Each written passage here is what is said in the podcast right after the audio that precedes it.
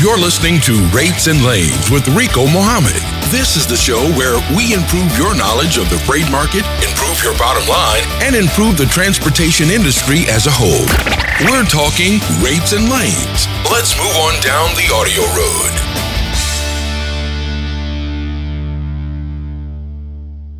Good evening, ladies and gentlemen. I am Rico Muhammad, your host of Rates and Lanes, and tonight we're going to be joined by our special guest, Chuck Snow. So if you got any questions that you would like to get into either myself or Chuck, go ahead and press number one. That puts you in the phone queue for our screen to try to get your call screened, and we'll get you right up and get you either your comment or your question right on the air. Tonight we're going to start out as we normally do. We're going to uh, take a look at the USDA truck rate report, fruit and vegetable truck rate report. And really quickly, you know, I wish that I had some really good news to share with everyone, but unfortunately, it's kind of more the same. Um, it's, it's almost like a repeat. There, as far as the truck and vegetable report is concerned, and even the DAT report, and we'll get into that in just a second. But um, unfortunately, there is there aren't any markets that are showing a shortage or a slight shortage when it comes to moving any fruits and vegetables. Every market is either reporting adequate supply, slight surpluses, or surplus of, of supplies of trucks.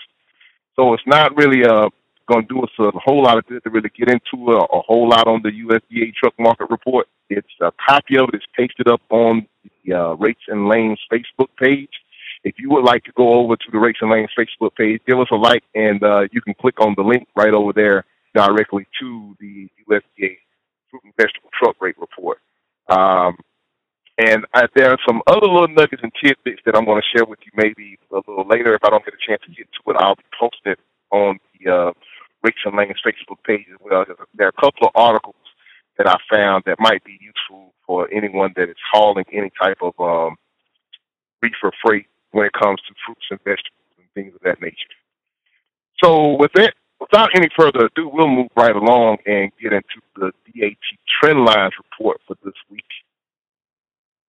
And like I was saying before, same with the um, same at the USDA, rates hold steady for all equipment types. Uh, this is the load of, uh, this is the DAT report for October 18th through the 24th. Load availability declined for vans, reefers, and flatbeds last week, but rates were unchanged as the national average. And we're going to jump into and look at what the U.S. van demand segment of the report looks like for the week of October 18th through the 24th. Van loads post slipped 3.9%, but truck capacity increased 2.1%. The resulting load to truck ratio fell 5.9% from 1.4 loads to truck loads per truck down to 1.3 loads per truck. But the national average van rate held steady on the spot market. Ratio holds on in September. Van loads post added 2% in September compared to August and capacity recovered 18%. The resulting load to truck ratio held steady at 1.8 loads per truck for the third consecutive month. Compared to the typical conditions of September 2014, the ratio has declined 42% over that. Moving on and looking at how the U.S. van rates performed over the past the national average van rates held steady at $1.72 per mile. Rates were on the rise across the West, but prices fell in Chicago and Dallas. Van rates in September dipped one cent compared to August at $1.74 per mile. The national average was 28 cents below the rate for September of 2014, due partially to fall in the fuel surcharge of 22 cents over that time over that time frame. Taking a look across different segments of the country, we're going to start out in the northeastern portion of the United States, where Philadelphia shows an average rate for dry vans at $1.80 per mile. Moving into the southeastern portion of the United States, we show a rate coming out of Atlanta, Georgia for dry vans at $1.69 per mile. Moving into the Midwest, Chicago checks in showing an average rate for dry vans at $1.93 per mile. Down in the south central portion of the United States, Dallas checks in showing an average rate of $1.55 per mile. And coming out of the West Coast, the City of Angels reports an average rate setting the high watermark at $2.03 per mile coming out of the West Coast for dry vans. Moving on over to the U.S. flatbed segment for October 18th through the 24th. Flatbed load availability fell 7.3% on the spot market, while truck postings were up 4.2%. As a result, the load to truck ratio dropped 11. However, the national average flatbed rate stayed the same. Flatbed freight availability dropped 4.8% in September and capacity added 2.8% to yield a 16% decline in the load to truck ratio. The ratio was 10.5 loads per truck in September, down from 11.3 in August. Compared to the unusually high demand set back in September of 2014, the ratio for flatbeds has declined 66% since that time frame. Moving on over to the U.S. flatbed rates report, the national average rate held steady at $2 per mile for flatbed, but demand continues to decline on the spot market. Three cents compared to August. Compared to September 2014, last month's rate fell 35 cents per mile, due partially to a 25 cent decline in the average fuel surcharge. Taking a look at rates across the country, starting out in the Northeast, we have Harrisburg checking in showing an average rate of $3.09 per mile for flatbeds. Moving down into the southeastern portion of the United States, we have Atlanta, Georgia checking in showing an average rate of $2.34 per mile. Coming out of the Midwest, we have Rock Island checking in showing an average rate for, uh, for flatbeds at $2.33 per mile. Moving down to the south central portion of the United States, Houston, Texas checks in showing an average rate for flatbeds at $2.17 per mile. Coming out of the West Coast, Phoenix, Arizona shows a rate for flatbeds at a paltry $1.71 per mile. Moving on over into the reefer demand segment of the DAT trend lines report. And like I said, this entire report, we have it copied and pasted up in the Rates and Lanes Facebook page. So you can also get a copy of this report there. The link right there, you can click on it, you can save it, put it into your archives. Just something if you want to uh, start trying to archive the reports to, to help you get a little bit more abreast on what things have been doing historically. It's always a good idea to maybe keep a, uh, you know, keep a, keep one of these filed back. But with no delay, let's get up back over into the uh, National Reefer Demand and Capacity Report. The reefer loads postings decreased 1.6%, while truck postings rose 2.8%. That led to a load to truck ratio, five loads per truck, a 4.2% decline from the previous week. There were 2.3 fewer reefer loads. Excuse me. There were 2.3 fewer reefer loads available in September compared to August, and capacity declined 4%. As a result, the load to truck ratio was unchanged at 4.7 loads per truck. Compared to a typical results from September 2014, the ratio fell 48%. Moving over into the U.S. reefer rates, national reefer rates for October 18th through the 24th. Reefer rates averaged $1.95 per mile nationally and they were unchanged from the previous week, but reefer demand continues to decline. In Northern California and Upper Midwest, rates declined as fall harvest waned and uh, outbound rates rose in Lakeland, Florida, which is surprising because this is one of the worst markets for oranges. That was one of the things I was going to talk about as well. It's one of the worst markets for oranges in, in about 50 years. Um, Reefer rates slipped two cents lower in September compared to August. Year over year, reefer spot market rates were down 31 cents due mostly to a 25 cents drop in the average fuel surcharge. Quickly taking a look at rates across the country. We have Elizabeth, New Jersey checking in, showing an average rate for reefer coming out of the northeastern portion of the United States at $1.78 per mile. Down in the southeastern portion of the United States, we show an average rate of $1.41 per mile coming out of Lakeland, Florida. Moving into the Midwest portion of the United States, setting the high water mark, Green Bay, Wisconsin continues to be a hotbed uh, area for reefers coming out of Green Bay, Wisconsin, showing an average rate for reefers at $2.64 per mile. Moving down to the south central portion of the United States, coming out of the Rio Grande Valley, McAllen, Texas shows an average rate for reefers at $1.62 per mile. Moving on over to the West Coast and wrapping up the trend lines report for this week, Fresno, California is the city that they're showing the rate coming out of the West Coast at an average rate of $1.85 per mile for reefers. So once again, ladies and gentlemen, kind of trying to continue to encourage everyone that if you have to work on the spot market, you know, sparingly try and do it wisely, but always try to keep in mind and set a goal to begin to really try to develop and cultivate some direct customers uh, so that you can try to insulate yourself from some of the, the, the bad swings that are going on right now in the spot market. And with no further ado, ladies and gentlemen, let's bring on our special guest and let's check in with him and see what, what he's been going, what's been going on with him and what he's been up to.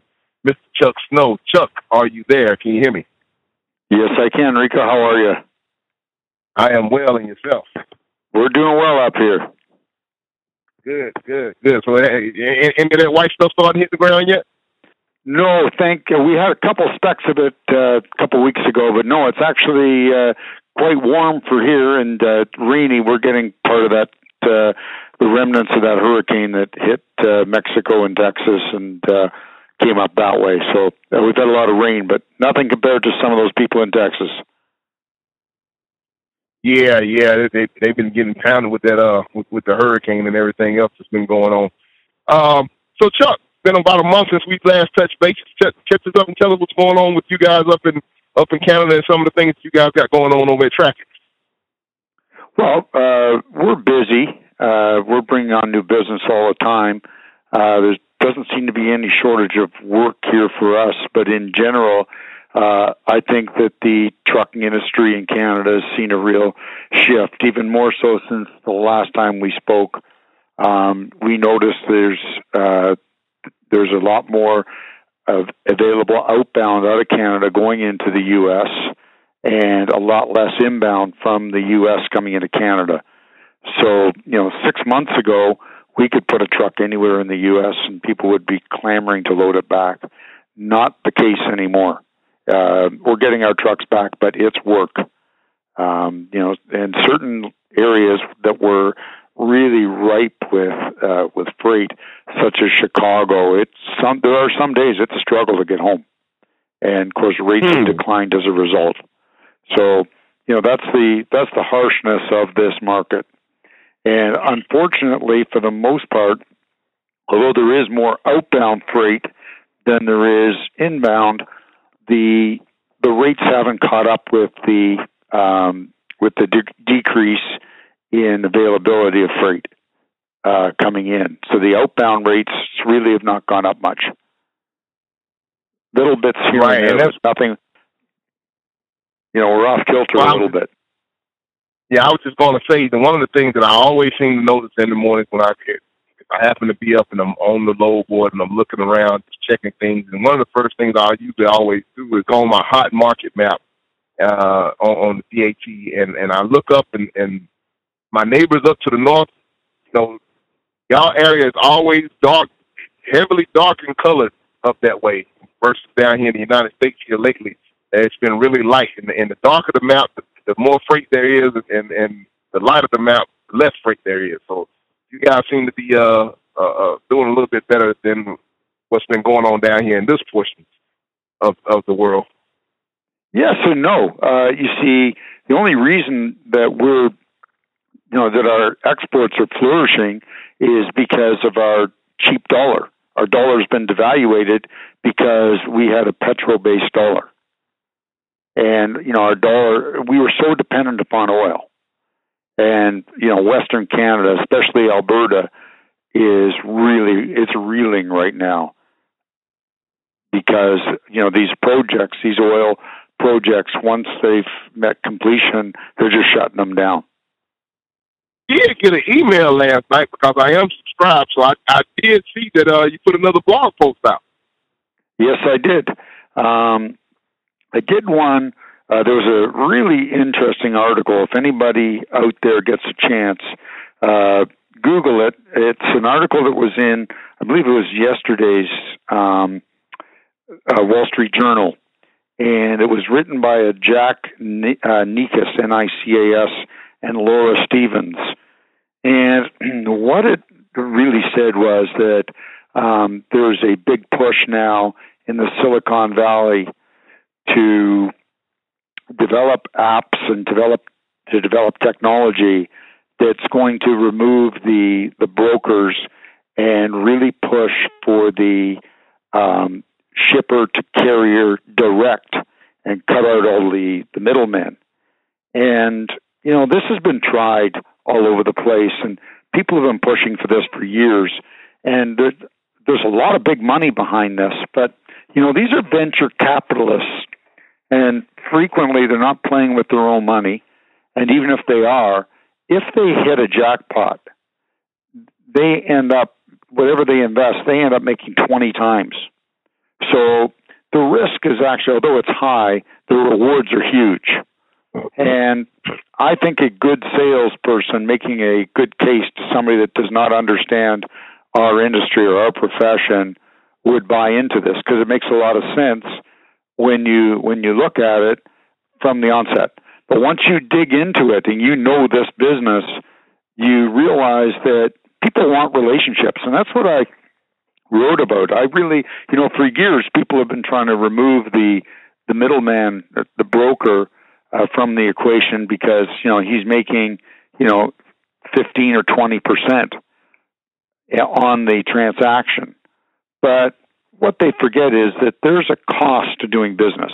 And right. that's what I mentioned in my blog you know, there's a huge investment for any legitimate broker in technology, uh, in office space. You know, real estate's not cheap. You've got to hire salespeople. We talk about that all the time, Rico, about, you know, selling freight. Anybody that's listening out there that has tried to get their own customers, I think they probably know. I'm not saying it's impossible, but it's not easy. And it's not easy for well, anybody. Let, let me, let me let me. I, I had this article up. I was going to post it tomorrow, but since we're talking about it, I, I, it, it's perfect for what we're talking about. Real quickly, I'm just going to break this down. There's a, there's an article on DAT's blog, and they talked about uh, thirty-four dollars profit on a fifteen hundred dollar load, and they give they break down and give a scenario, and it's actually kind of you know the, the numbers kind of line up. Uh, based on a fifteen hundred dollar load at a fifteen percent gross margin, gross revenue per load is fifteen hundred dollars, and then you say carrier settlement, eighty five percent of that fifteen hundred dollars, so that puts you at twelve seventy five, which leaves two twenty five is your gross margin at that point, which is the fifteen percent. Well, out of that, out of that fifteen percent, that two hundred twenty five dollars is left over. Payroll and benefits they got at fifty five percent. That that's one hundred and twenty four bucks. Office and utilities, another twenty percent. That's forty five bucks out of that one twenty four. That brings you down to fifty six dollars uh, before uh, before tax profit and after federal and state, that leaves you with with, with four dollars off a fifteen hundred dollar load. Um, now, of course, that's that may not be the case for some of the some of the mega mega brokers or something out there, but that kind of gives you a little bit of a snapshot of the the, the broker may not be uh, making out as, as, as like a bandit as as much as we may think.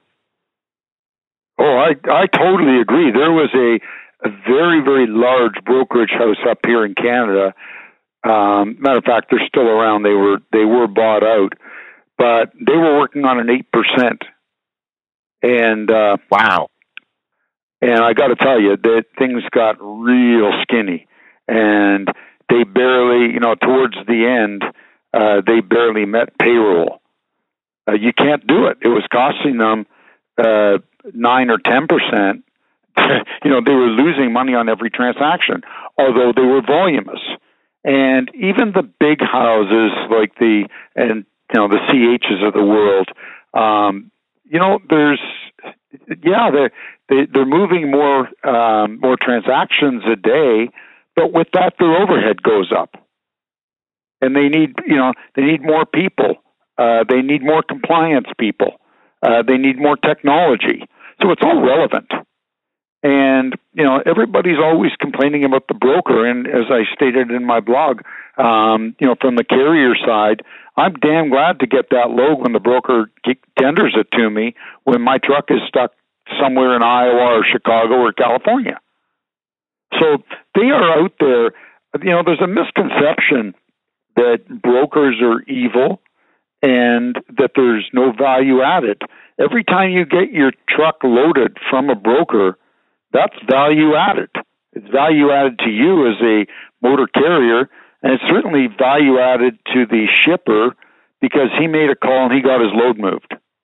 And there's definitely a right. cost to that to that broker to go out and find that load for you and to keep that customer going so that when you are in that area you can get that load. Well, I mean, and, and the thing that we've been kind of harping on, the theme that we've been talking about, and I, I kind of touched on a little bit about, you know, going and, and getting your, you know, trying to develop relationships and getting your own uh, customers.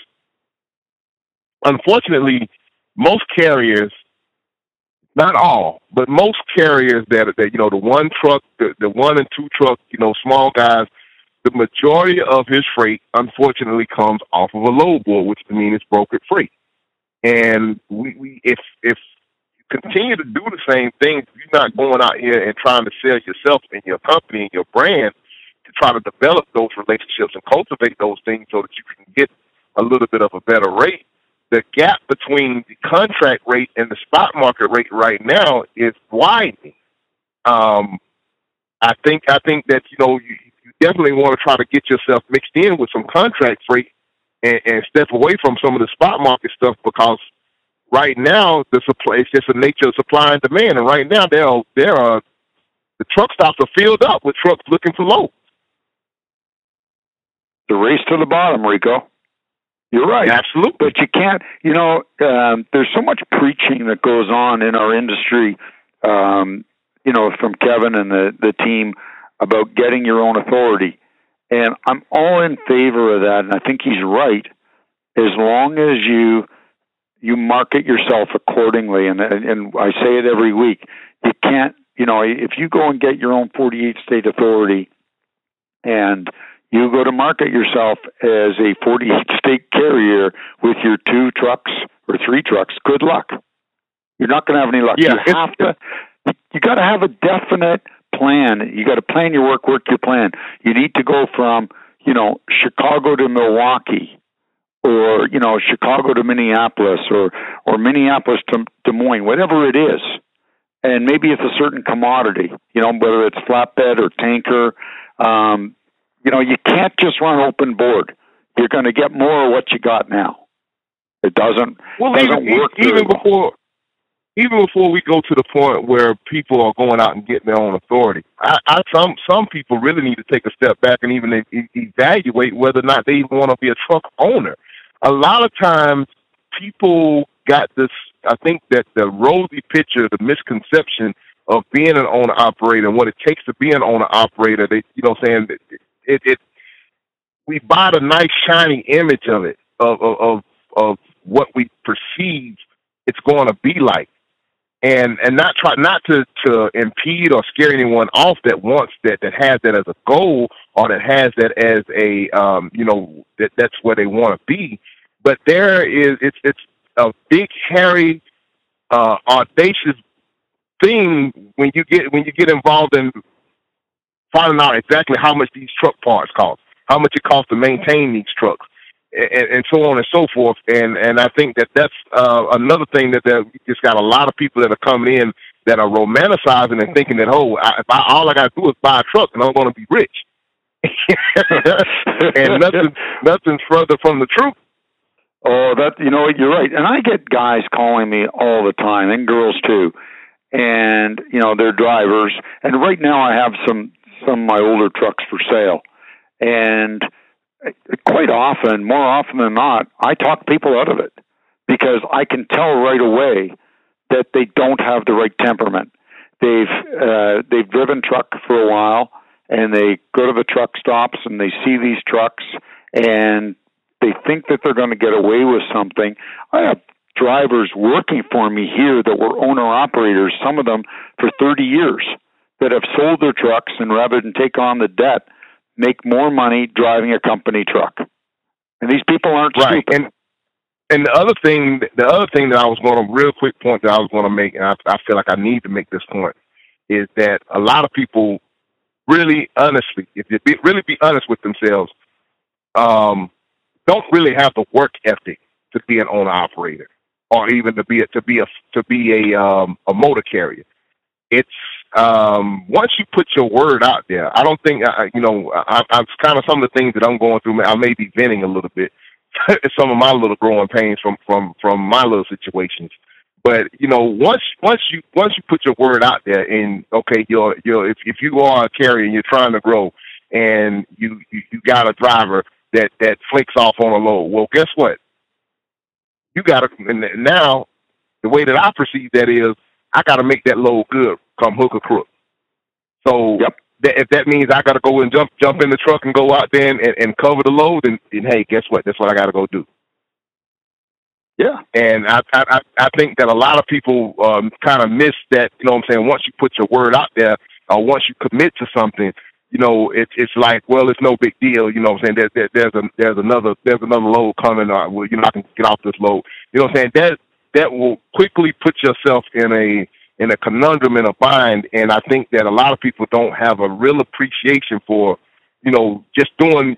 We, we're quick to always bash and talk about brokers, but guess what? That's one of the things that that brokers have to combat against is very same mentality of of guys that okay, oh well, I can't cover the load, not my problem. It's more than that, Rico. It's you know brokers in general, and the good ones, anyways. We, if something goes wrong, in general, you got to make what we call make the customer whole. And right, you know, we had a we had a case just this last week. Customer um, shipped eleven pallets, going to 12, 12 pallets, five and seven. Five were going to um, British Columbia, and seven were going to uh, Calgary, Alberta and I ended up giving him the uh, the loads. They were, I think, out of Iowa. He he went he went dropped everything off in Calgary to a warehouse. The warehouse gave the Calgary freight to a local carrier. Um, they lost one of the pallets. He delivered um, he delivered too many pallets to the other uh, place in British Columbia. It was a dog's breakfast, but he still lost a pallet and it was wow. about four four thousand dollars. Customer was ticked. He was really upset. How did you lose my pallet? Well, you know what? Without even we had bills, and we saw there was a legitimate shortage. Without anything, I just cut a check because we knew we were in the wrong. Right. Now I'm going after that carrier's insurance and um, you know, his insurance will have to pay for it, or he'll have to pay for it depending on his deductible. But that's the sort of stuff that on my when I wear my broker's hat that I need to do. And you know, right. if it was my truck that one of my drivers that made the mistake, again, put my carrier hat on, I'm going to make it right again because I'm a motor carrier as well. I wear two hats. And Absolutely. people, Absolutely. people listening out there that want to become motor carriers, be prepared. Um, if you have drivers and your driver makes a mistake, doesn't matter what it is, because I've seen them all. Everything from drivers beating the hell out of a truck and jamming a truck into low gear going down a mountain in Vermont and popping parts out of a Cummins engine. Um, you know, I've seen that to uh, to trucks that were upside down to freight that was stolen. I've seen it all. Um, you know, there's not a lot I haven't I'm, seen. I'm starting. I'm starting to fill my diary up with some stories too, Chuck. I always say if I ever retire, I'm going to spend my first six months writing a book about this because people wouldn't believe some of the stuff. But you know, the trucking business is by far the toughest business in the world. And if oh. you can do this one, you can do anything. Business out there you could not run if you can run one of these things. Well, Chuck, having this conversation kind of leads me into an, uh, another direction. I'm, uh, and I want to come back a little bit and touch on the piece what we was talking about with the um, with the uh, the apps and everything. Right. But um, there are a slew of new regulations and stuff that are coming down, and being on the horizon and everything. And one of the things that I wanted to kind of touch on and try to get you uh, pick your brain on something that carriers, shippers, and brokers got to be uh, concerned about uh, supposed to be a new FMCA uh, FMCSA rule published on October the 29th uh, pertaining to driver coercion, and uh, and I'm I'm, I'm kind of curious as to, and it's probably going to be another question that we'll we'll talk to Hank Seaton about the uh, transportation attorney when we have him back on again. He kind of touched on it a little bit last week, but um, but that penalty for driver coercion, whether it be brokers, carriers, or shippers, carries with it an eleven thousand dollar per offense fine. Um, I don't know many people that can just drop the plunk down eleven thousand dollars on the barrelhead. Uh, if if someone just happens to, hey, I don't know if that's going to be your word against mine type deal. I got to tell you, from the offset, this sounds like one of those laws that isn't in the end going to have a whole lot of teeth, but a bunch of lawyers are going to be able to make enough money to buy new sailboats. Well, from what uh, let me let me give you a little bit more information about it. It says that, that uh, under this rule that the the OSHA is going to be the enforcement agency, uh, and the, that the people that the drivers who complain of coercion are going to be treated under the federal law Whistleblowers Act. You know, okay, uh, I got to tell you, with everything else going on in the United States, and they're going to pick on this, and and not and it's not that it's not right. You know, there should be some fairness here, but I cannot see how they're going to allocate enough funding to to be able to enforce this the way it needs to be enforced. There's too many other things. You've got cities that you know the infrastructures are falling apart. You got state highways that need fixing. You've got terrorists. You got drug addicts. You got all this other stuff, and you're gonna. You really think that the U.S. federal government's going to put a lot of effort into coercion against truck drivers? I hope not, but uh, and like I said, it's it's going to be interesting to see how you know how is this new rule supposed to be uh, enforced, and, and you know just kind of see the nuts and bolts of, of everything. But but I mean that's kind of uh, that's kind of crazy right there, and that's one of the things that we want to try to do, and I want to I want to try to do a better job of is trying to inform the uh, public as far as the motor carrier public about these rules when they're coming down because we have to start being more politically involved, especially when these uh, rule makings come out. We have to try to make sure that our voices get heard. Um, that's something that we need to be paying paying more attention to and being more vocal about. Uh, you know who's as, going as to you know you're right, Rico, and, and I think your large shippers, your Fortune 500 companies, they're run well. That's why they're Fortune 500 companies and right. and they will take notice of that law because they've got a legal team that sits up at night and reads up about what laws affect them, and they've got lawyers of every you know of every type on retainer, keeping them abreast and informed of changes in legislature in legislation that will affect them. And I think you'll see them comply 100%. There will be the smaller shippers that are just going to ignore this. And what you're going to see, I bet you, is on the copy of one of the headlines of uh, Transport Topics is somebody's going to get busted, and he will, he or she will be the sacrificial lamb for this new law. Right, and right. Because uh, you know, I, I just thinking about you know, uh, just we'll just use the classic example, fresh chicken. You know, uh, everybody probably can tell you has horror stories when it comes to dealing with fresh chicken. And if you're doing a live load on a fresh chicken, you, you've been held there, you know, uh, sometimes 10, 12, 15, I've seen even as much as 24 hours to get loaded at some of these places, and and then and they some a lot of times you know they they expect the next day delivery on some of this stuff, um, wow, I'm I'm just curious as, as to how that whole thing is going to yeah. be. You're right, and the produce industry. That's how it works. You know, a driver drives up he, to a shed, he backs in the door, uh, he pulps the produce. Um, the produce is supposed to be at uh, 35 degrees Fahrenheit. It's at 102 because it just came off the field. And he sits Right. and waits. And that's one Right. of the big And the issues. other- and then, yep, go ahead. Well, the other thing that I wanted to kind of get your pick your brain on as well is this uh, national carrier hiring standard that that, um, and I'll just read it to you. It says this legislation will require that all broker shippers ensure that each carrier that they hire is properly registered with the FMCSA, holds minimum insurance coverage, coverages, and does not have an unsatisfactory safety rating. Uh, when will it happen? The TIA, TIA has been working to get the standard inserted into the next long-term highway funding bill. The extension of the current highway funding bill will expire on October 29th, but Congress may pass another short-term extension without including the new measures before December.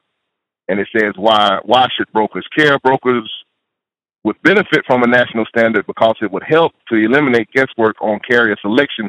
For example, if a carrier is deemed safe by the FMCSA, the broker may be relieved of legal liability if the carrier is involved in a serious accident. So I just wanted to kind of get your get your take on this new national hiring standard that they're trying to get inserted as well. You know, I'm in favor of it. I, I have a, uh, if a broker or if a carrier is deemed unsatisfactory, now I've seen some carriers deemed unsatisfactory that when you really look into it, um, you know, they had a couple of tickets, but they've only got a couple trucks, and maybe they had two or three tickets, and some of them may have been fairly benign. And all of a sudden, they get audited and they're deemed unsatisfactory. And it's a little bit harsh sometimes. And I think that really, I think we need to change the, the terminology here because if they're doing everything right and they've had a couple of, and that, you know, anybody out there that has truck drivers, when they leave your yard, you have no control. So, you know, in some states, you know, Ontario for one, um, you know, a driver not wearing a seatbelt, I believe, is two points. Um, and I think federally in the U.S., a driver picking up his cell phone in some states, uh, that's a Right. huge amount of, of points. It only takes a couple of these, and a carrier with a satisfactory rating becomes unsatisfactory. So real quick, I really think that the um, I think they really need to change some of the scoring in order to do this effectively, so that the buyer, whether it's a shipper or whether it's a uh, a broker, knows really what he's dealing with. Like, let's be fair about it. And I'm not saying you shouldn't wear your seatbelt. That's not what I'm saying. But there's a big difference between flagrant abuse of the system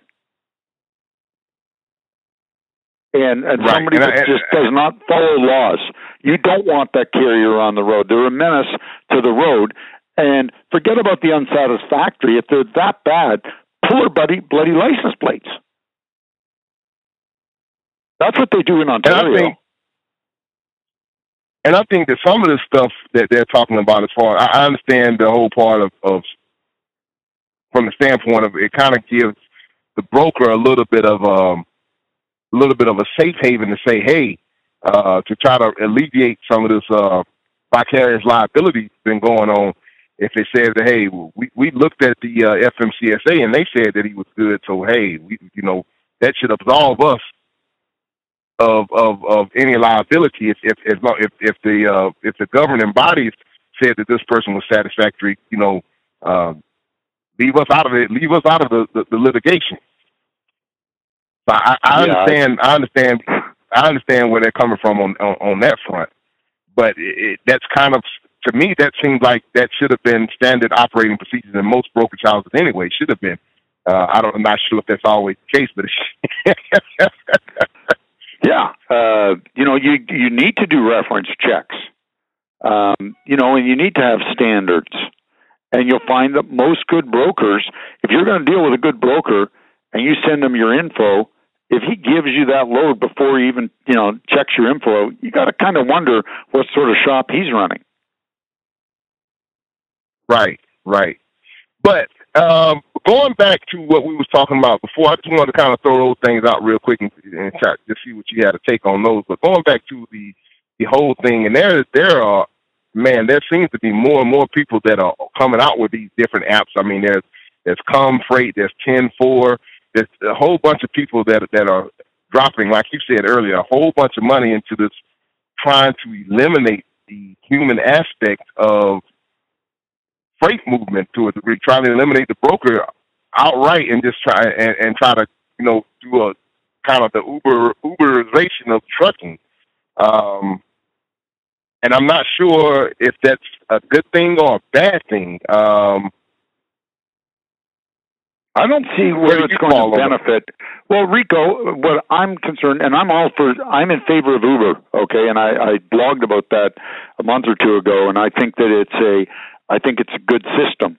Uh, but there's a big difference between me putting my fat behind in somebody's car and through Uber, and me putting 24 pallets of either my freight or somebody else's freight that I've been, you know, that I'm handling uh, under the a trust arrangement onto some stranger, you know, that I met on, you know, uh, through Uber or that type right. of arrangement. And and I think that your good shippers are not about to go and tender any of their freight to some sort of a an online system like that. It still goes to relationships. Once the relationship is made, then they don't want the human element in involved as much as they used to. And there are all sorts of systems and, and technologies available. One of the uh, slickest ones I've seen is Lean Logistics.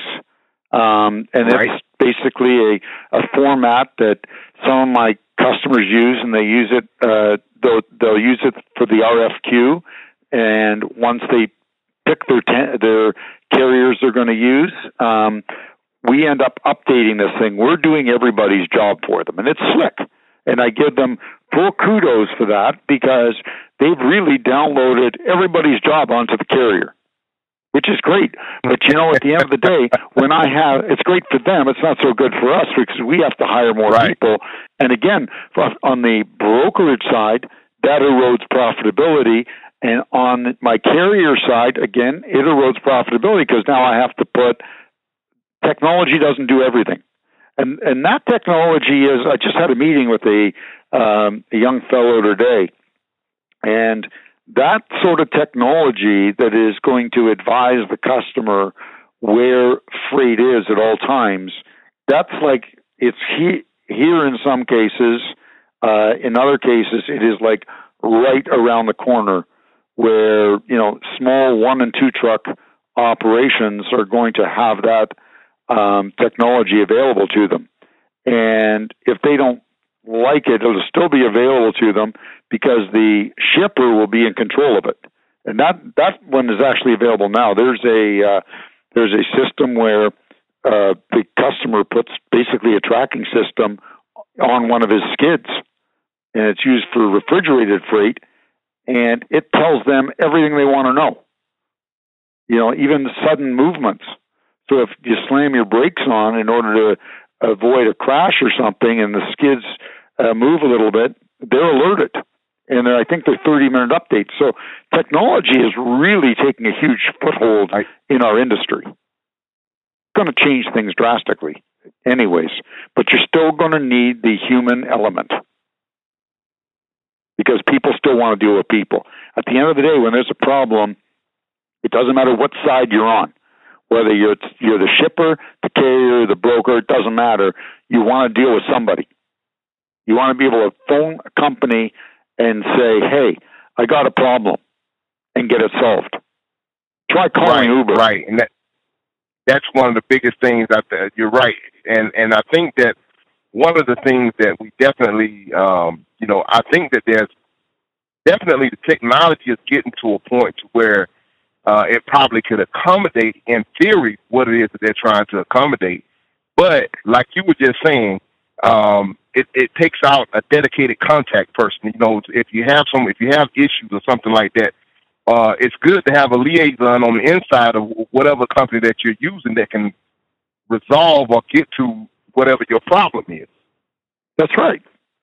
You know, up in Canada, I've seen two of these startups in the last 10, uh, maybe 12, uh, 12 years. One was uh, more recent, was Freightopolis. And it was exactly like this, uh, you know, where it wasn't an app, but it was really designed. Uh, it was shipper to broker, shipper to carrier, and take the broker out of the equation. And right. the sales guy came in here, and I knew him. He was an old hand, and he was one of those really good, polished sales guys. He was a real pro. And he told me the whole thing, and I just looked at him and I said, "You know what?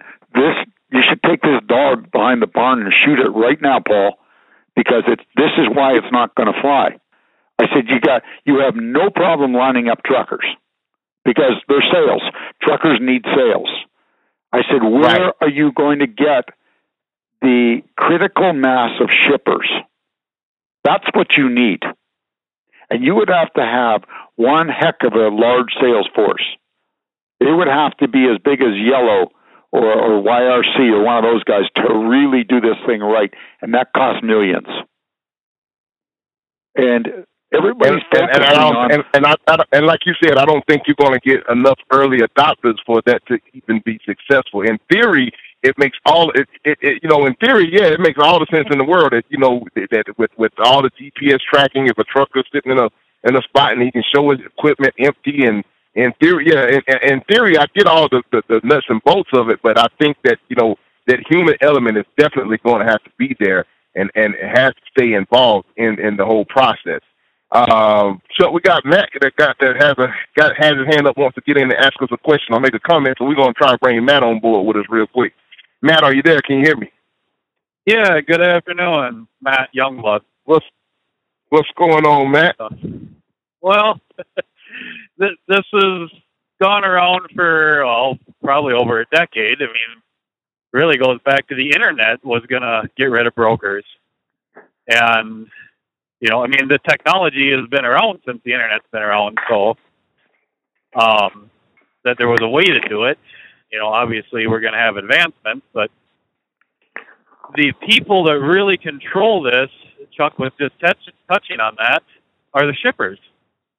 It doesn't matter what the trucking industry wants. The shippers are the one paying the bill. And they're the ones that want a relationship. And when something goes wrong, they want to know who they can call, a contact, instead of, you know, just ABC Trucking Company that they've never heard of and never loaded before. Right. At the end of the day, they want to know who they have to kick. Yeah, yeah, that's exactly it, Matt. Uh, they demand the relationship, and even a, you know, I can just picture it. You know, as, as you say that, um, you know, some large company hiring some young kid. Because remember, all these startups are done by people that uh, were probably born, um, you know, well after 1985. You know, that's who the oh. brains are behind all this technology. And all the money is being spent on technology. Well, that's great. But you need to get out and market the technology. And that's the developing the technology is really the cheap part. Yeah, right. I, I say it. The um, you know, from our end, it sounds good, but I look at it like you ship. You know, it's really the only people on the shipping side that are going to want this are the race to the bottom. You know, the people that want it moved as cheap as they can absolutely get it. And so, for actually, for the trucking side, I don't see apps like this actually being in our favor because it's going to reduce rates, not right. And that's that's what that's a great yeah, point, Matt. It, it might cut out the middleman, but it's going to cut out that rate on the shippers end, not add value on the trucking side. Yeah. You know, who as a carrier, so we take a load off one of these boards and there's a problem and you call the um, you know, you call the shipper and you get voicemail and you call the receiver and you get voicemail And what the hell are you going to do? You got a load of whatever. It could be chicken, it could be French fries, it could be steel, and you you know you're having some sort of an issue. Yeah, right. And there's nobody to Yeah. contact. no, no contact, and they say, I mean, the reason all large manufacturers and shippers have gone to brokers is that's less people they have to hire. I mean, they just they got their computer printout of all their loads and they email it to the broker and say, you know, here's a you know what depending upon their size, here's fifty or a hundred loads that you got to cover this week. Yep. And you figure it out. Yeah, we do their work for them. They, they're really they're downloading their workload onto the broker. Right. Yep. Yeah, they've they've gotten rid of their transportation departments. Oh, and, Oh yeah, You know, subcontract that out to a broker, and that's Yeah. Like you you started out saying, you know, we all um we all would love to have direct customers, and it is probably one of the hardest things to do. yeah. Because unless you're specialized in some sort of facet, there you're going to have a difficult time getting that direct customer. Yeah. Yeah, it- just I speaking think of I the think um, that I think that one of the things that that what as the just my opinion, the genie in the bottle, I think for most motor carriers is that we have to um, we have to have a brokerage or at least be an agent for a broker, so that when we can try to go out there and and, and achieve some direct customers, don't we're not just going in there and just saying, hey, I got one truck, two trucks, or whatever. You're going in there, and you're positioning you know, you put on both hats while you're in there, but you got to go in there and and bring that value proposition to that to that particular direct shipper because most times, nine times out of ten, um, there are a lot of a lot of people aren't aren't making face to face sales calls these days. So No. you know, and, and if and if the decision maker, if, if you happen to look up and you ca- and you catch a place where the person that can actually give you the PO is actually right there at that at that venue where you are, then I think you have are definitely position yourself to be in a better and a better uh, you know provide a better value to them, and you can sell yourself. And you know, and nothing beats that. You know, we're just talking about human interaction. Nothing beats that eyeball to eyeball, kneecap to kneecap, belly button to belly button interaction. You know, and, and, and if you can win yourself and sell yourself and and try to uh, proposition a value proposition to that particular customer. And I think that that might be the genie in the bottle to to unlocking and getting some more direct customers. Um, but I, but I think that there are definitely direct customers out there to be had on a smaller level. These big guys, you know, we can't deal with the Fortune 500 companies because you know you you probably have to have some serious inside track to get into some of those guys. But but definitely, you know, some of the smaller the smaller fish out there, I think that there's still opportunities out there to be had by us. You know, Rico, it I got to say something here. It, it really depends on where you are as far as location. If you're if you don't have an inside track and you're in a big city uh, like Atlanta or Chicago, uh, yeah, you're going to have a, a hard time penetrating any of those Fortune 500 companies. But if you're in a small community, chances are the decision maker at that plant that's in your town, that's part of a Fortune 500 company, is you know his kids go to um, you know they go play baseball with your kids or um, you know it's one of the service clubs or church or whatever. You know who that is, and those great big huge companies they need little guys here and there. They thrive on them, and they don't need the little guy with one or two trucks that's located in that town to take their cross country trips, uh, you know, going from Iowa to California and dropping 50 trailers. There's enough Schneiders and Hunts and Werners and all those other guys to do that. But what they do need is they need that guy that's located in their town to take a rush shipment or pick up a rush shipment that's 100 miles away that they can say, "Here, Bill, go and pick this up," and they know darn well Bill will be there and he'll do it, and and they thrive on that. And if you're in a small town, that's that's where you get your direct customer from. But you're going to have to change your business model, and you won't be traveling to you know to the other side of the country. Most likely, you're going to be traveling you know 50 or 100 miles. You may never even finish getting the truck at a high range. But if you're willing to do that, then you can build a business. And I've seen it all over the place. I look at a lot of these smaller carriers and mid-sized carriers in where we are here in Ontario or right across in Canada, and that's where most of them all started. Uh, they started by being the one or two truck operator for a for a factory or a mine or an implement company or something, and, and that's the foot you need in the door. So there is hope if you're in one of those communities. If you're in one of the big cities like Chicago or Atlanta, I hope you have an uncle that belongs to a service club, and maybe he can help you, or somebody in your church. But you do need the inside edge there for sure. Right, right. So, Matt, you still there? Yep. So. Okay, you had Yeah. anything that you want to get in? Uh, well, yeah, like Chuck was just saying there. I mean, that's not only in business. They say every area of life. You know, everyone's connected by what is it, like six or seven people? Yep, six degrees Uh, of separation. Yep, yep, six degrees of separation. That's it. And yeah, it's it's amazing. You know, it, like you said, somebody from you know soccer, somebody from church. It it it connections come in the strangest ways. It, it's the cold calls. You know, there's very little things that ever happen from cold calls, and just walking in the door asking for freight. That's that's not how the real world works. Well, you know what? No. You're right, but you have to you have to do everything. I still listen. I've been altogether. I've been at this 41 years, and I still probably make um, almost as many cold calls as anybody in this place because I love doing it, and I still get business from cold calls. Cold calling is not dead. No, not at all. It and is. people will tell you It that it's not dead, dead. but you know, um, all of a sudden you make that call, and you may have to make 20 calls until somebody's Right. interested. But but you make that call, and the individual on the other end of the phone was just let down by his carrier, or just got a contract that fits into what you do. And if you don't ask, you don't And get. And well, not only that, but the, the, the other thing that I found out, is, you know, because I'm starting to do, um, I'm- starting to try, try and take my sales a lot more seriously, and and going out and trying to make more sales calls.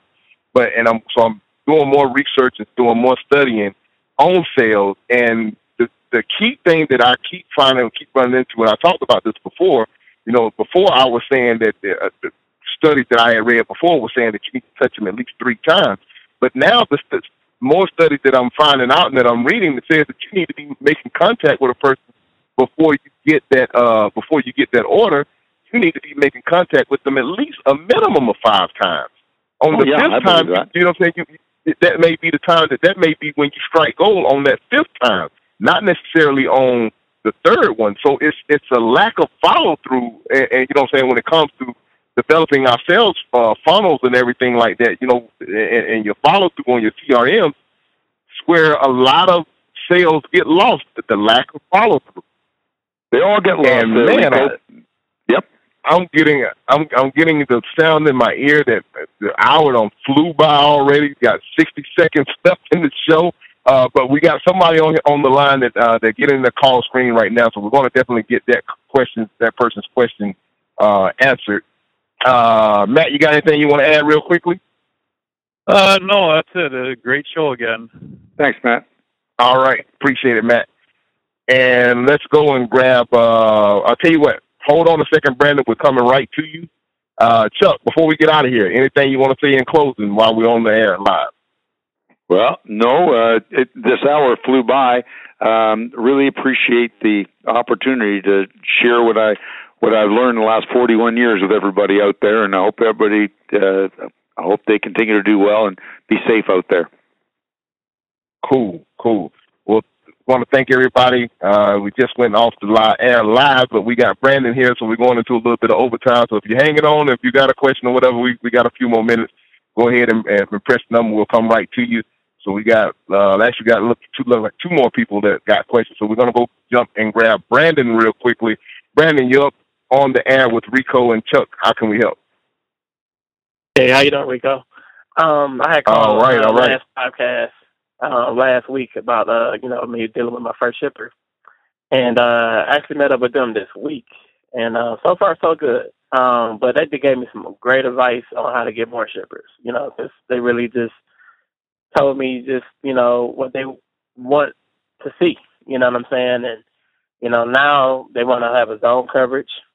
You know, I talk about the map, not just oh I cover 48 states or I do Midwest or the South region. They want to, you know what I'm saying? They basically just painted a picture of what I need to do. You know what I'm saying to get more business, not just theirs. And I was relating back to what you uh, was just talking about, as far as getting customers. Um, it was through a family relationship.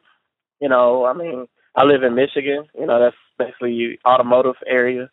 I mean, I know people that work at plants. I know people that work at different industries in my, in my city. So, I mean, it just just open up your mouth and just say, you know, who handles the shipping and receiving department? I have a trucking company, or you know, have a carrier, have your own carrier packet. That's what I learned from dealing with my first shipper. Have there your you own go. carrier packet. You know, this is my. That I mean, you have to break it down. This is my rates for if I have if it's exped needs to be expedited, ground, the the tr- uh, trip rates. You know, as far as the weight every pound, how much you charge, and you can go from there. I mean, you can go to multiple companies, small companies with your rate package. You know, this is and pass them out. I mean, you might have to go to fifty to get five customers. You know what I'm saying with them areas. So, I mean, that's what I'm learning now. That's what I'm working on now is getting my gather my carrier, my own carrier package to sell my company basically. You know, to a shipper. I think that's a great idea that I advice I got from ship my first ship I'm dealing with. We appreciate the feedback, Brandon, and congratulations on all the success. Uh, please stay, stay in contact with us and and, and share, come back and share some more information if you be so inclined, so we can try to, you know, maybe inspire and motivate some other people to kind of jump out there and take that step. Oh yeah, definitely. You know, I want to see you know add something else too. You know, I know in biz, I've been in business. I have multiple companies, and uh, you know, not just trucking. I mean, trucking is my passion. That's my main core but, you know, I like the fact that what you said, if you got a load, if your driver can't do it, you got to get in the truck sometimes. Some people get that authority or they become owner operators. They don't want to get back in the truck. You know, they they make any excuse to not to, but, you know, that's just going to show the type of business owner you are. I mean, I, I make sacrifices for my company. You know what I'm saying? That's that's just me. If I'm to, if I got to do a load that's I, one of my drivers can't do, I'm going to do it. I'm getting that truck. I got to cancel whatever vacation plans, or even with the family, whatever. I got to get in that truck, and I think that's very important with come you know becoming a having your own authority and becoming an own operator. Is you got to take command. You get. I mean, this company starts and ends with you. That period. Absolutely, absolutely. Well, you got any questions? Got anything you want to uh, ask Chuck? Probably got him on the line, or you good? No, I'm good. I'm good. I just want to add in there. All right, Brandon. Well, we appreciate the feedback. There you doing it right, Brandon. Nice uh, to hear it. Let's go and grab. We got George calling in. Let's grab George real quickly. George, are you there? Oh, you got me? I got you, buddy. Oh, geez. I, well, I, I told her I since it was the end of the show and you had other calls, I thought she uh, was putting me off. But um, hey, Chuck, you just kind of nailed it right on there. Uh, you know, I mean that. You know, even with my background in sales, it's still hard. It's still tough. But that cold call, you don't know what that will present, and you've got to pound on so many doors. And you know, I mean, it, you know, much of what I've seen for success has come from the last twenty years of sales calls. But you know, I mean, we're already talking as Rico knows. We're adding our second truck. The driver starts a week from tomorrow. Um, the, that second truck is almost done and identified and ready for to go for the comp. Are already planning for next year of Rochester sales calls is not enough for me in New York. I need to now target next spring of hitting Buffalo and Syracuse, and you know you've got to market yourself. Um, but that is there's there's a ton of business out here, and you Oh, know, these, yeah. these folks that are that are whining and crying. You know what? I'm sorry, but you've got to do something to help yourself, and it starts right there with pounding on the door. Yeah, the phone won't ring by itself. No, it won't. And, and you know, and, this is an industry also that is. I'll say it this way: shippers, receivers view transportation as a nuisance, I, and I've said this before. And people, you know, they just get frustrated by it because it, it's not easy. And like you said, the sales call out there is not easy. You know, but just you know, market yourself, and it's right down to everything, and it'll all come together. And and as you build your snowball, remember, as you roll it, it starts getting bigger and bigger. Of course, right? Your, you, yeah, your your word is your word, and you've got to honor that. You know, how do you think uh, C.H. Robinson got to be like, you know, the sales in the billions? You're preaching to the choir. Yep. Right. you know, and they started with, uh, you know, I'm sure they just started with one transaction. Yeah, Actually, I think you know, they- and- it- Go ahead. And our, our, our full our full plan is to go in the direction of asset based. That's what Right. I've always sold. That's what I've always believed in. That's what I like. I won't say that I won't consider a brokerage down the road, but boy, I better be able to figure out how to maintain the control that I want and I sell to my customers. And that is the Right. big thing. I mean, you know, we just closed a, a huge contract, really probably our first one we've ever done. We've always kind of just been there to take care of people. But I mean, I, this one account, I just started doing fill in work and it started blossoming to more and more and more. And then in May, they kind of said, Can you get me another truck? I said, Oh, what do you mean? Like a friend? He goes, No, can you get another one of you? I want another guy like you that will do this. We'll give you three loads a week. Here's the commitment. Bang, put it all together. And, you know, then it just goes down that avenue. But it takes a ton of work. And this is all power only work. And Rico and I have talked about it. And I'm talking power only work with rates that are, you know, crushing anything you talked about in the earlier of the show. You know, it's out there. That's fantastic. You know, now, now of Absolutely. course, I'm I'm now getting to my point of you know, scared out of my mind of okay, well, I promised this, now I have to deliver. Right. Yeah, that's it. Right. You know, That you promise it, you got to deliver it. Yeah, and and it is so much of that. As you know, Kim and I have, have talked so much about that. Unfortunately, I've got a wife also that has worked in logistics and supply chain. And actually, when we met, she was an account executive in the freight industry. And you know, but when you talk about you know buying the truck, and I, I don't mean to pick on people, but and that's the way it's going to come across. But we have many people that come out here and they buy a truck, and they, really, I think what they're doing is buying themselves a job, and that's not the way to do it. I mean, we just bought the second truck, but you know, we shelled out money to buy the truck. Yes, it's a used truck. I, I fully evaluated. I followed the truck for a year and then bought it. But then we bought it, and well, okay, we knew we were going to do kingpins. Well, there was nine fifty. Well, let's do the suspension bushing. That was another eleven hundred dollars. Well, I'm going to do tires anyway, so we just did tires. There's thirty three hundred. Uh, well, I'm not sending it down the road looking the way it is, so we're re- de-identifying it and re-lettering it. There's another fourteen hundred. But this is all part of what you need to do. Yeah. Well, you know, um, I've looked at I've I've looked at it from all ways with trucks, and there's only two ways to do this properly. And and brand new isn't the answer because first of all, most of them are no damn good, and the ones that are any good are too damn expensive. So that that just doesn't work economically. So if you're lucky, you can go out and buy yourself a a good used truck, a high end one, and there's only two, as far as I'm concerned, do this. There's only two makes you can do this. It's got to be a, a Peter Kenworth, and only certain models. And you run it for about six months, and I don't care if it's the best truck in the world, sell it before it costs you something, and go buy another one. And I've done that before and had a free truck. And the other thing to do is just go buy any truck, uh, you know, something that's a 1999 and take it to a shop and get it rebuilt from bumper to bumper. Do the motor, do the transmission, do everything, and you basically have a brand new truck. And that's the only way to do this thing. Well, you know, with both of the trucks that I bought, and and one, the first one is I a Freightliner. I'm still driving it now, and that, the second one's a Peterbilt. But I mean, I hunted for months for those trucks. But when I started getting the list of things that were replaced that done on the trucks, I mean, that Peterbilt's got 1.3 million, but the engine's been done, the transmission's been done. It was worked in the trade show industry, so it never hauled over 60,000 pounds. The airbags were done. Um, I mean, the stuff that I'm doing on the suspension was about to be done. The air conditioning, you know, you start doing all this, I mean, repairs in a truck are one thousand, two thousand, five thousand, and don't cry Oh, yeah. when it happens. It's what it is. Yep.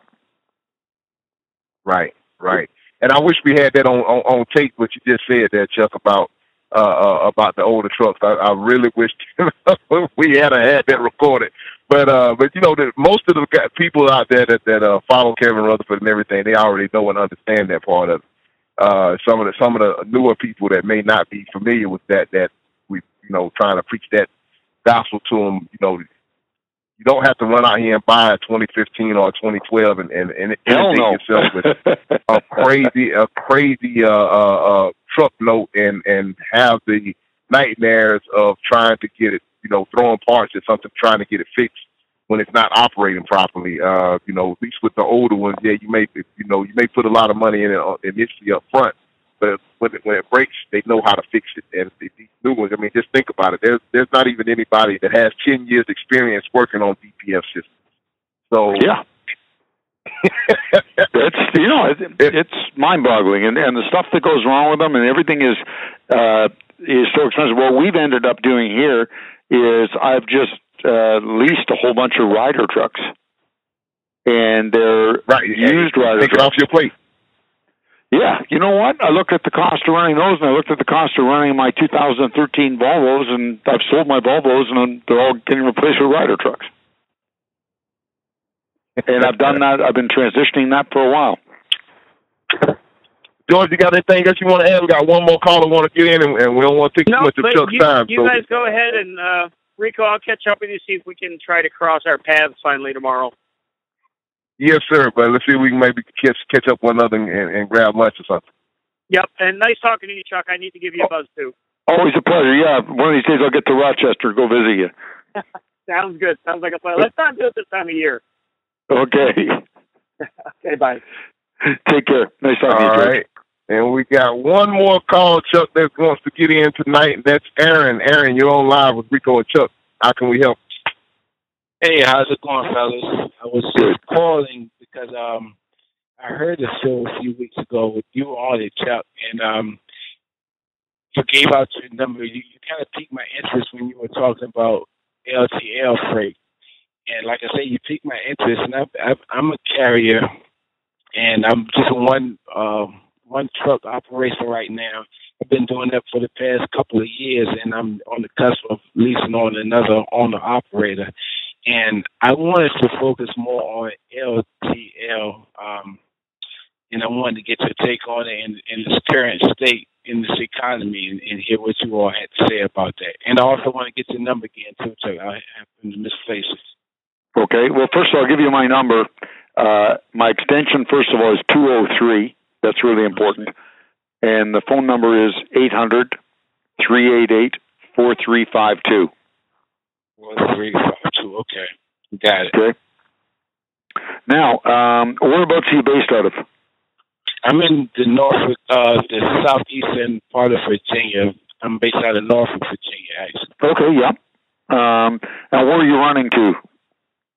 Uh, I do a lot of running um, to Pennsylvania. I like I like doing the lane, getting up into the Harrisburg market of PA as a head haul. A lot of times, where I go further east of that, up into central New Jersey areas, used as a head haul, and I triangle between, like I said, the Harrisburg market and Elizabeth. Let's say Elizabeth market of New Jersey, and I triangle between my home base in those in either particular direction. It's, it's, it's been pretty good.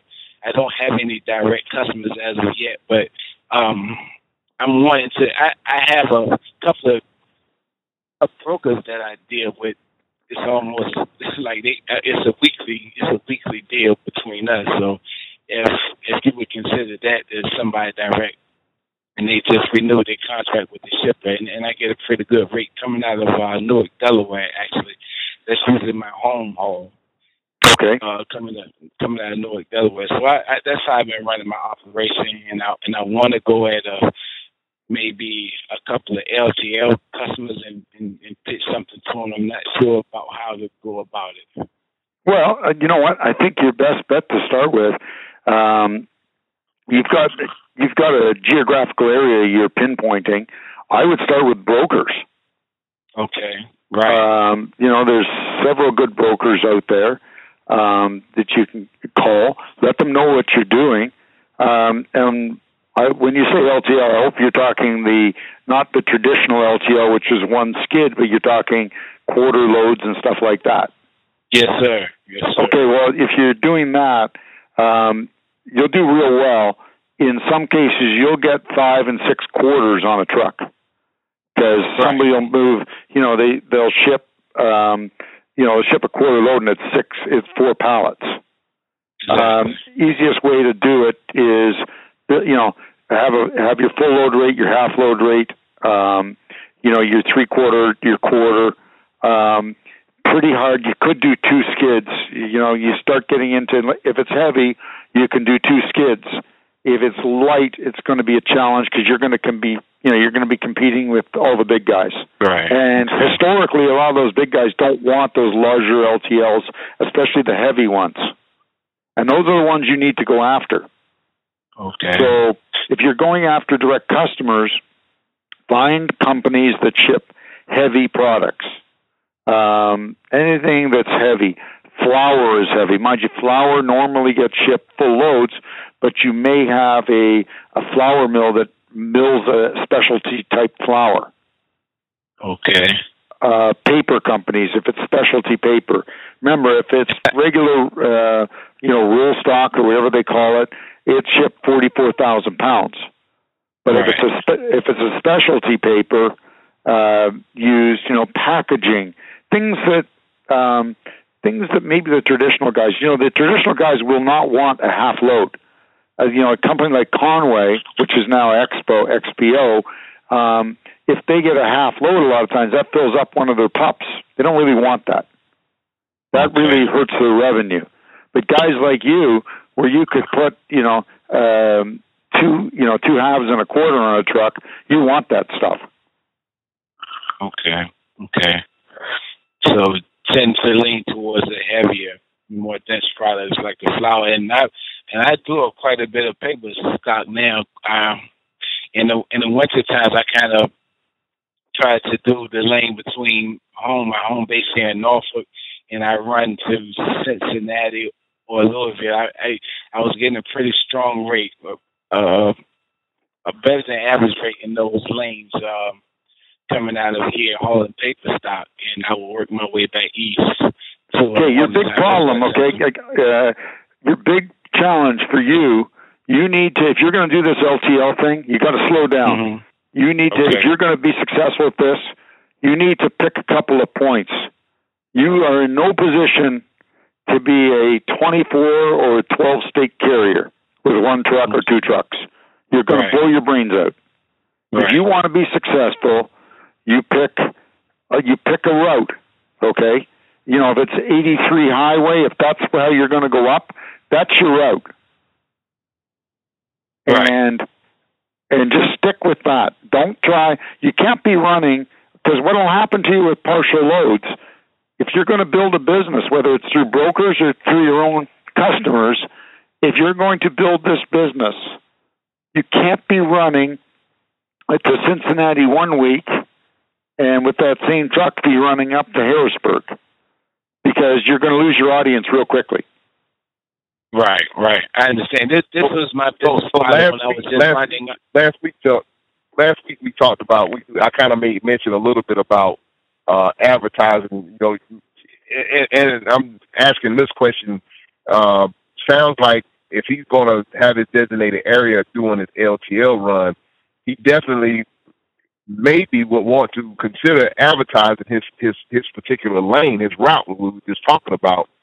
Um, Well, and, and Yeah, Rico, he's going to blow a lot of the the way to advertise. If you want great advertising for that lane and you're going to run that lane, uh, what I would do is where I'd spend all my money is uh, what year is your trailer? It's an 02 trailer. Okay, does it look real nice? Yeah, it does. Okay. Um, if it doesn't, I was going to tell you to, either, to probably go get it a paint job. But if it looks real nice, go and get it uh, either wrapped. Now the problem with wrapping is it will. Um, it's expensive. It looks beautiful.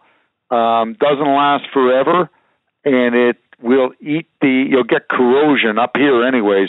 I saw what it did to a customer's trailer um, that left it on for a few years. But get the trailer lettered up one way or another, telling the world what you do. Okay. Direct service from Norfolk to Harrisburg, LTL, along 83, and put all those cities down there on your trailer. Okay. All your all So those that- whistle stops.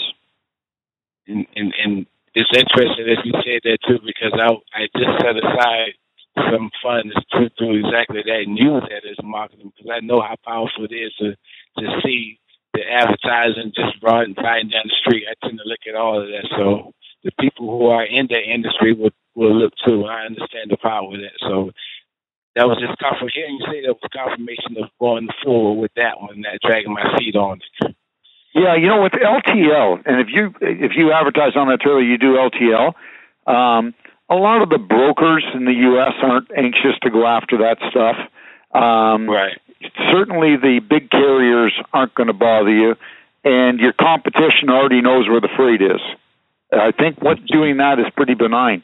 You know, as I've mentioned before on the show, I don't letter most of my trailers for a number of reasons. Um, you know, and the biggest one, uh, well, there's two big ones. Number one, uh, if God forbid you're involved in one of those crashes, even when it's not your fault and there's trucks all over the road, uh, your name is on the five o'clock news. And uh, and secondly, it does show the world where you're loading, including your competition. But what you're doing is pretty unique, and it's not easy, and you're going to have some hard times. Trust me. But you can build a damn good business because if you look at the competition, there's there's not a whole lot in that market. Right. It it doesn't fit in. It's kind of a it's a weird market in your country especially that nobody wants. The the big guys, uh, the big truckload carriers don't want it. Um, you know, if they if they move a half load, they just charge the customer for a full load. So there's no advantage of them phoning one of the big mega carriers, the Hunts or the Schneiders or whoever. Um, and of course, again, the LTL guys don't want that heavy stuff, and they don't want that half load. And there's probably an LTL sales guy listening to this, this saying, "Yes, I do. Yes, I do," but his terminal manager really doesn't because it hurts revenue. Okay. That's correct. You know- I can I can I can definitely vouch for that. Coming from a Yeah, twenty thousand pound load on ten skids is a nightmare for an LTL terminal manager. Well, He they don't just even. ruined his whole they, night. they, well, back at the company that I used to work for, LTL company, they they didn't want any one any one shipment over ten thousand pounds. That's right. They didn't And even any those one 10,000 shipment. pound And, and, and actually, Yeah. and, and actually, actually, they cut it down to they, they cut it. They were trying to cut it down to like six. Yeah, because it's it doesn't work in their model, but it'll work in Right. yours. Okay, before I let you fellas go, what what is the best time to get in touch with you, Chuck? Um, you know what? Afternoons is usually really good. Okay, all right. And I do appreciate you gentlemen's time. It was good talking with you. The pleasure's mine, and good luck. I like what you're doing. All right, thank you. All sir. Aaron. All right, We Take care, appreciate the phone call. All right. All right, Chuck. That wraps us up. We cleaned out everybody that had the hand raised. We still got a couple people. We well, we still got a few people that have hung on through the through the show, even though we wasn't recording. So, want to thank you guys for your patience and your uh, persistence hanging in there with us. And uh, Chuck, anything you want to say before we actually get out of here for real this time? No, you know what? I've had a great time, Rico, and uh, you know, and I'm glad we ended that, that this uh, this segment with Aaron. You know, because I think he's really he's onto something. There's a guy that's going to be successful if he does this. Right, right. And like you said, that that is that is a little bit of a tough little niche, but if but if you stick to it and you start building it up, you become the go-to person on that particular lane, and and you got that all to yourself basically. That's right, and and you know, you got to. I think I've said it before. You guys in the states have a wonderful playground. Uh, you know, you got shippers all over, and you got freight going all over, and uh, freight moves every which way in your country. So, um, you know, if anybody's listening that wants opportunity, that's where it is. If you want to reach me, anybody, you can reach me on email at chuck at Traffix, T R A F F I X dot com. And you can always call me. My extension 203, phone number 800 388 4352. Again, my extension 203. Um, and if anybody needs loads, I'll do my best to help you get loaded wherever you are. I do have extra loads that go domestically in the U.S. that my trucks do not do, so be glad to help you there. Rico, have a right. safe week and a successful week. Hey, thank you, Chuck. We appreciate for you all your being so gracious with your time and everything. We appreciate it. My pleasure. Thank you. And Take of care. course, we want night. to thank you, you too. And of course, we want to tell everyone that stayed on to listen, listening with us. We would appreciate you guys. Thank you for taking time out of your busy schedules to come and listen and uh, share some information with us as well. So we will try to catch up with you guys same time next week, God willing. In the meantime, you guys, everybody be safe out there. Keep your shiny side up. See you next week. And we want to thank those who made the show possible. We don't want to be remiss in doing that. want to thank uh, the entire Let's Truck team, Kevin and Lisa Rutherford for making giving us this platform to bring this show to you guys. So once again, God bless you. Good night. Be safe out there, everybody. Good night, Rico. God bless. Bye bye. Thanks for joining us on Rates and Lanes. If you like what you heard here, leave us a rating and review on iTunes or listen to our other shows at audioroad.letstruck.com. To get in touch with our tribe, call us at 855 800 FUEL. That's 855 800 3835. Thanks for joining us for the ride down the audio road.